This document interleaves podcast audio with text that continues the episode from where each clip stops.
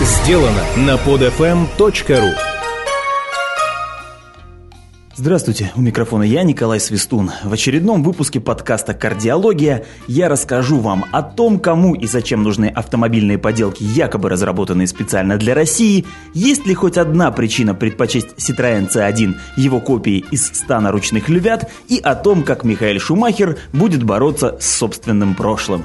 Одним из итогов ушедшего 2010 года стал дебют сразу двух автомобилей, разработанных, по уверениям производителей, специально для России – один из них, Volkswagen Polo Sedan, уже довелось опробовать в движении не только журналистам, но и тем, кто потратил на эту машину кровные 400, а то и больше тысяч рублей.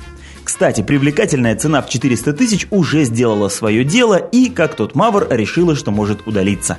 Теперь самый доступный полуседан стоит не менее 412 тысяч рублей. Ничего удивительного в этом нет, дорожает все, но почему-то именно от этой цены во рту появился стойкий привкус предательства.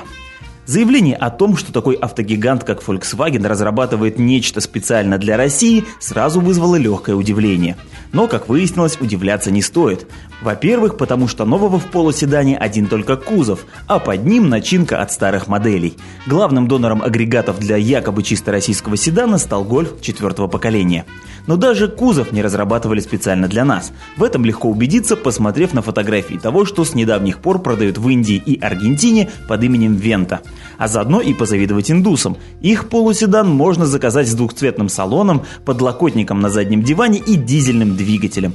Мотор, кстати, судя по параметрам, хорош и способен извлекать очень внятный крутящий момент даже из индийской солярки, с которой в стране победившей Камасутры явно дела обстоят не лучше, чем у нас. Кстати, стоит чисто индийский Вента не дороже, чем чисто российский полуседан. Технологию фольксвагеновцев успешно повторили инженеры и маркетологи Hyundai. Слегка видоизменив модель, которая на разных рынках продается под названиями «Акцент» и «Верно», они получили новый продукт, который нарекли «Соларисом» и, естественно, назначили разработанным специально для России. И тут уже есть повод обидеться всерьез, потому что с американцев за ту же машину берут на 25% меньше денег. Впрочем, им там никто не говорит, что Hyundai изобрел нечто исконно американское. Нам же предлагают выложить налог на патриотизм, целых 25% от стоимости машины. И 5000 сограждан уже согласились, встав в очередь за тем, чего еще толком и не видели. Все это, впрочем, не означает, что покупатели платят за некачественный продукт, но что это будет продукт с заведомо заниженными потребительскими свойствами по заведомо завышенной цене, очевидно уже сейчас. Этим машинам с клеймом специально для России нарочно отводят место в самом низу модельного ряда, мол, вы, русские, еще не совсем доросли до нормальных автомобилей. А что делать? Будем расти. Вообще-то их трое. Близнецы-братья, четырехколесное свидетельство франко-японской дружбы.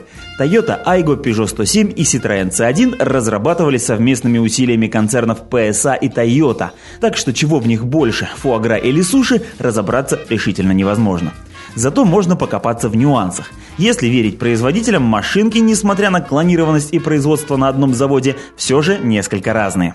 Непонятно, почему Toyota не продает в России своего малыша по имени Айго. Видимо, маленькая озорная машинка – это не то, что следует видеть российскому клиенту Toyota.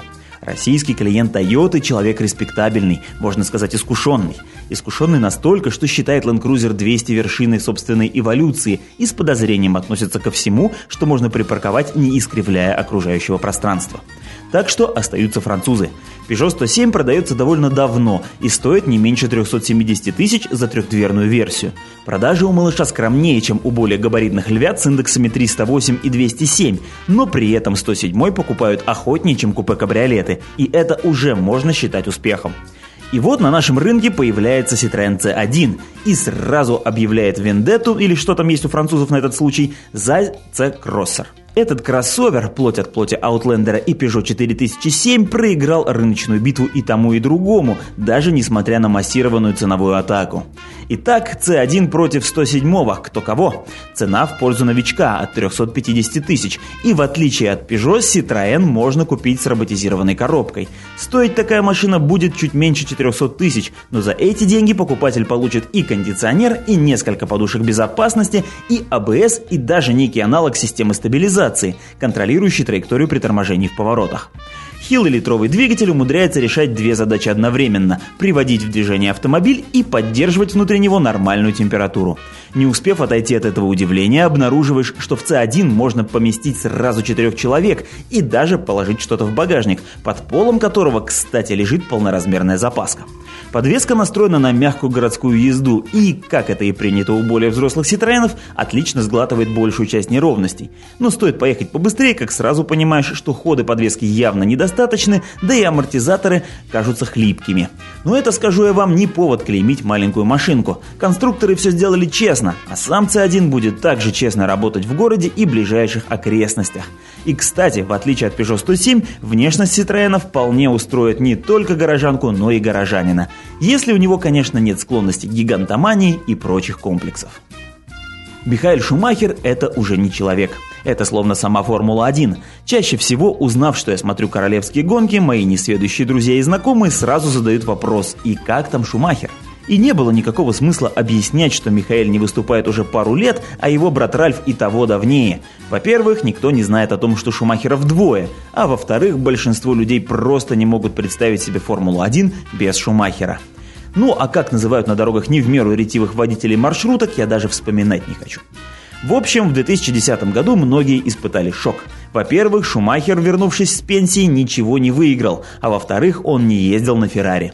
Пять чемпионских лет в валой машине были настолько нескончаемыми, что стали казаться нормальным положением вещей. И сколько бы сам Михаэль и соавтор его успехов технический и стратегический гений Росброн не говорили о том, каким трудом им достаются победы, никто не желал в это верить.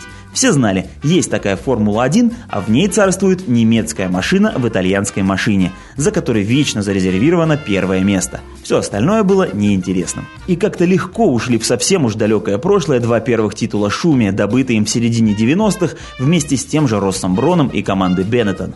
Тогда Михаэль был еще солнечным мальчиком, но образ красного барона, позаимствованный у аса Первой мировой настоящего барона Манфреда фон Рихтгофена, оказался куда более живучим. Михаэль и сам сделал многое, и для того, чтобы считаться асом из асов, и для того, чтобы заслужить всеобщую ненависть. Во время Гран-при Австралии 94-го Шуми бросил свой искалеченный болид на перерез машине главного конкурента Дэймона Хилла и завоевал первый в жизни титул. А в финальной гонке 97-го Михаил попытался выбить с трассы Жака Вильнева, за что был лишен всех набранных очков и второго места в чемпионате. Был еще и абсолютно непонятный эпизод в квалификации Гран-при Монако 2002 когда Шумахер намеренно испортил круг ехавшему позади Алонса. Но главное, Михаэля будут помнить как беспощадного деспота, задушившего всех своих напарников. Каждый, кто шел в одну команду с ним, автоматически становился оруженосцем с правом занимать на финише место не выше, чем у звездного напарника.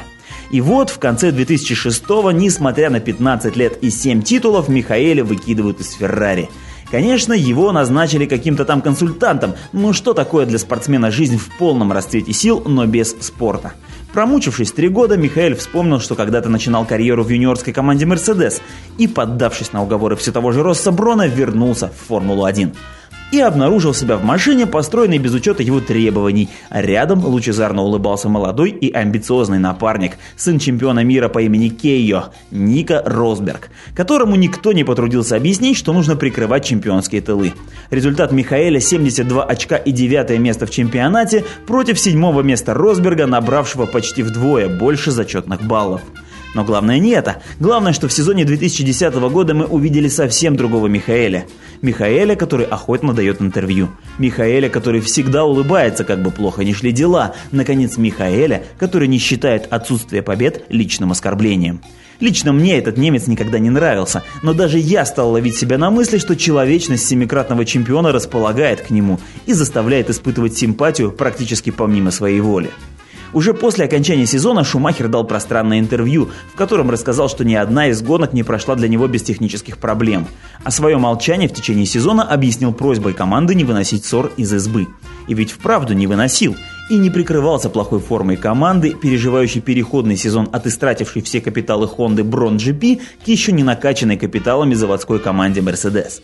Михаил даже не потребовал построить для себя новое шасси, как сделал ставший в итоге чемпионом Себастьян Феттель. Примечательно, что после первых тестов новых шин Пирелли Шумахер был чуть ли не единственным, кто испытывал положительные эмоции. По его словам, итальянские покрышки сделаны словно специально для него. Передняя ось теперь лучше держится за дорогу, и он, Михаэль, сможет проходить повороты как привык, опираясь на передок. Так что, возможно, мы совсем скоро увидим возвращение короля. Не всем это, конечно, понравится, но и для противников Михаэля есть хорошая новость. Что бы Шуми ни делал, он навсегда останется заложником собственного прошлого. И это все на сегодня. С вами был Николай Свистун. До встречи в новых выпусках подкаста «Кардиология» на Под-ФМ. Скачать другие выпуски этой программы и оставить комментарии вы можете на podfm.ru.